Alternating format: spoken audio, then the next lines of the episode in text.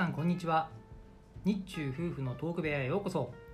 大家好，欢迎来到喜羊羊和乐淘淘的中日语聊天室。我是喜羊羊陽介です。我是乐淘淘淘です。よろしくお願いします。この番組では国際結婚じゅうさんねんめを迎えた日中夫婦が両国で感じたこと、文化、日本語や中国語についてそれぞれの母国語で話す番組です。ぜひ一緒に楽しみましょう。一对中日跨国夫妻用他们各自的母语定期在这里分享他们十三年的经历和感受。如果你也对中日文化感兴趣，欢迎加入我们的交流吧。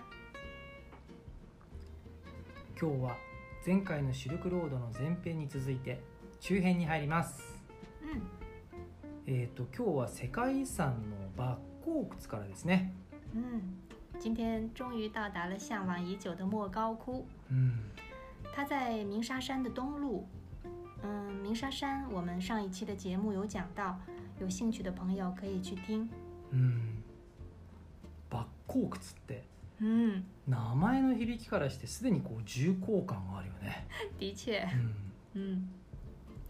莫高窟也是中国三大石窟之一，嗯、是世界文化遗产。嗯、那还有两个你还记得吗？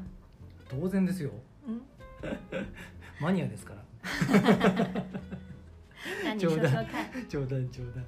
えっと、まあバッコークツはね、中国の三大石窟の一つ。とも言われてるけれども、それ以外には、えー、と山西省の、えー、と雲崗石窟、河南省にある龍門石窟。嗯、那另外两个是山西省的云冈石窟和河南省的龙门石窟。嗯嗯、龙门石窟我们也去过了，嗯、但云冈石窟还没有去过。嗯、まあもちろん次の旅のターゲットになってるけどね。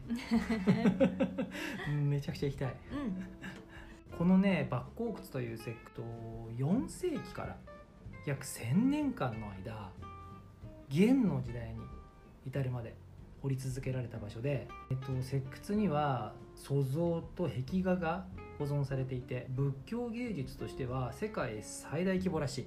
うーん、掘られ始めたのは後古じゅうろく国時代に、えー、仏教僧の楽尊という方が掘り始めたのが最初らしいんだよね。嗯，那是三六六年，嗯，一位叫乐尊的僧人，嗯、也有人称月尊。哦，嗯，他来到这里，嗯、看到阳光照射下的山顶，嗯、金光闪耀，嗯、就像是佛祖现身一样。嗯嗯嗯、于是他就在三杯山的岩壁上开凿了第一个洞窟。なるほどね。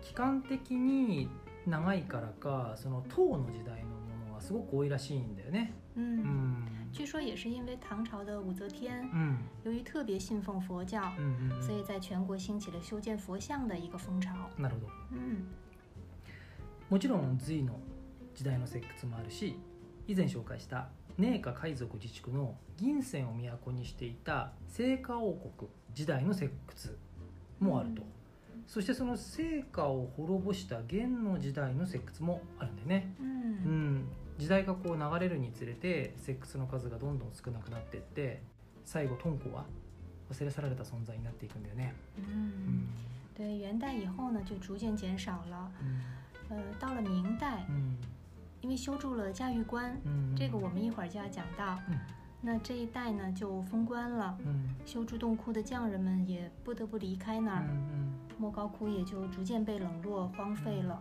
嗯嗯嗯、そっかそっか。そしてこう時代が流れていって、せんきゅうひゃくねん以降に再び注目が集まるようになった。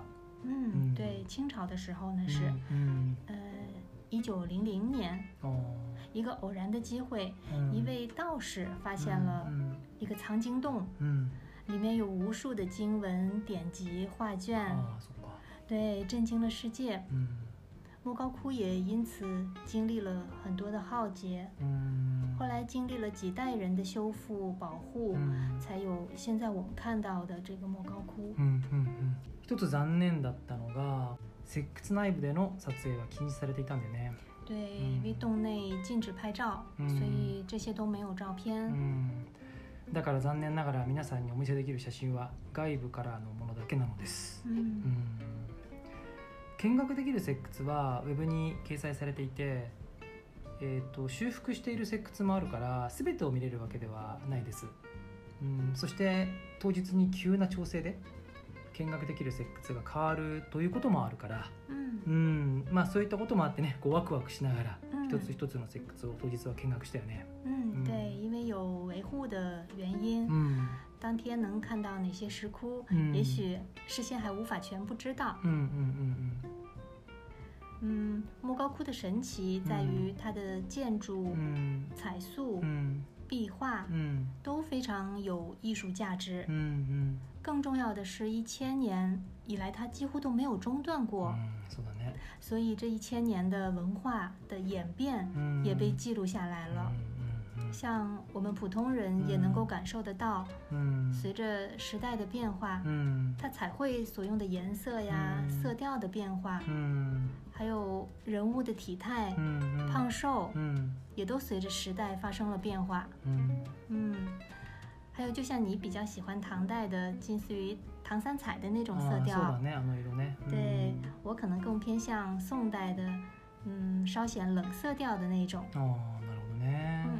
那虽然我们都有敦煌的壁画中佛教的元素比较多的那种印象，嗯，但是还是有很多的生活场景，嗯嗯嗯，很有趣，有些打铁的，嗯、有酿酒的，嗯，所以可以读到当时人们过着什么样的生活，嗯，还有飞天，嗯、你还记得吗？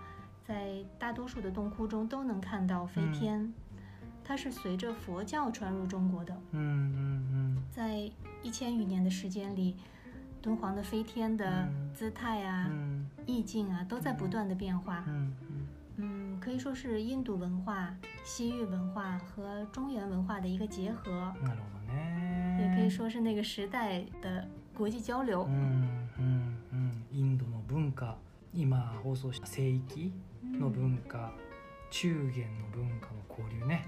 对。なるほど、確かにそうだね。うん、感動する。都会でこう仕事ばっかりこうしていた時って、まあ、正直こう歴史芸術の学びって優先度が低かったんだよね、うん、そこにこう時間使うんだったらこう売り上げにつながる実用的な学びがしたいとかそう思ってる時期が、まあ、結構長かったかな、うん、那个时候没有心情去欣赏艺术、うん、还经常有人说艺术也不能当饭吃そうかそうか、そう言うんだ、うんうん、でもこの旅をして多くの芸術に触れることで歴史にも強い関心を持つようになった、うん、芸術と歴史って切っても切り離せない。その時代時代にどんな文化芸術が花開いたのか、どうして花開いたのか、それを深掘ってみると時の政治にもつながるし、それは現代にもつながってくるからすごく興味深い。うん。通过这一次我们的环游、嗯、我也是突然发现了历史的意义、嗯、艺术在曾经的那个时代、嗯、那个时代的土壤上开花、嗯嗯嗯、你可以想象出当时人们的生活、嗯、可以读出他们的思想、嗯、看到那个时代的政治、嗯、然后这些又是怎样一步一步转变到当今的。嗯，本当そうだね。バックオークスではただこう芸術を鑑賞するというだけじゃなくて、こう歴史を深くね学ぶ意義がすごく心に刻まれたよね、うんうん、えー、バックオークスの見学を終えた僕たちは、えー、一路万里の長城の西の起点である嘉翼館に、えー、向かいました、うん、その途中に、えー、と甘粛省にもこうワイナリーがあるとのことだったので立ち寄ってみました、うん、この中国全省の旅では寧夏回族自治区でいくつかのワイナリーを訪問したんだけど、えっと、それ以来のワイナリー訪問だったかな。前回のワイナリー訪問について興味のある方はラジオの寧夏回族自治区の放送を聞いてみてください。嗯，从莫高窟出来以后，我们来到了嘉峪关，嗯，是明长城最西端的起点。嗯嗯嗯。途中我们去访问了一家叫紫萱酒庄的地方。嗯嗯。そう、このワイナリーの名前をもう一回タオちゃん言ってもらっていい？紫萱酒庄。うん。嘉翼館の市内にあるんだよね、うんうん。シルクロードにあるワイナリーってすごく雰囲気あるなと思ってて、うんうん、ワイン生産に使われる設備はヨーロッパから輸入されていて、テイスティングもしたけど味はすごく良かった。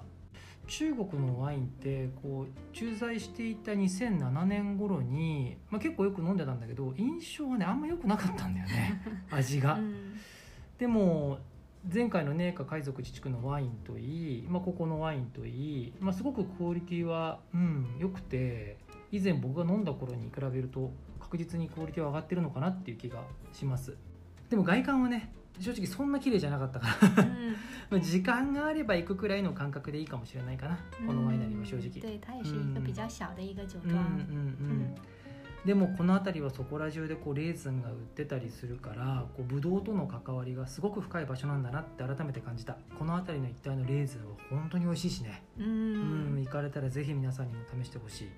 对、可能是西北的土壤和气候特别适合种葡萄。嗯，我们去过的几家酒庄的酒都出乎意料的好喝。嗯，并且我最喜欢的是葡萄干儿。嗯，好多种类。嗯，还有在新疆吃的葡萄干儿也很令人难忘。そうだね。本当にウイグルのレーズンは驚くほど美味しかったね。ね。ちょっと話をね、甘粛省に戻そうか。不要跑题了。えっと、そして次に向かったのが万里の長城西の起点の嘉峪関ですね、うんうん、万里の長城っていうと北京のイメージがすごく強いけど、もちろんこの長いからね、うん、総距離は約ろくせんさんびゃくキロで、その西の起点がここ嘉峪関なんだよね。うん、うん、对。接下来我们到了嘉峪关。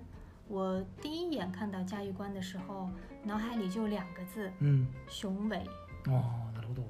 虽然一直知道嘉峪关的天下第一雄关这个名字、嗯、但是站在这里的时候才真正体会得到这个字的分量、うんうん、まだラジオで放送できてないんだけど、僕たちねあの中国北上の旅っていうね、南からこう北まで鉄道で北上するっていう旅をしたんだけど、うん、その時にね東の起点の山海関、うん、山海关、うん、こちらを訪問したので、なので東の起点と西の起点両方に足を伸ばしたことになるね。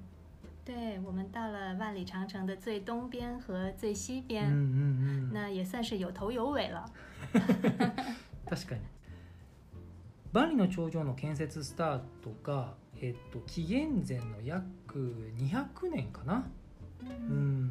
なのであの匈奴って言われる北方民族の侵入に備えて、うん、秦の始皇帝が作ったのが始まりなんだよね、うん、そう言われてるらしい、うん、あのキングダム見てる人はね、あの衛星ですねすいません、ちょっと今ホットなんですすいません、うん、そしてあのろくせんキロ以上に連なる頂上のこう最北端に来れた時の感動はね本当忘れられない、うん、あの万里の長城のこう西の果てに来たんだって思うと、うん、うーんちょっと何とも言えない気分になってるね。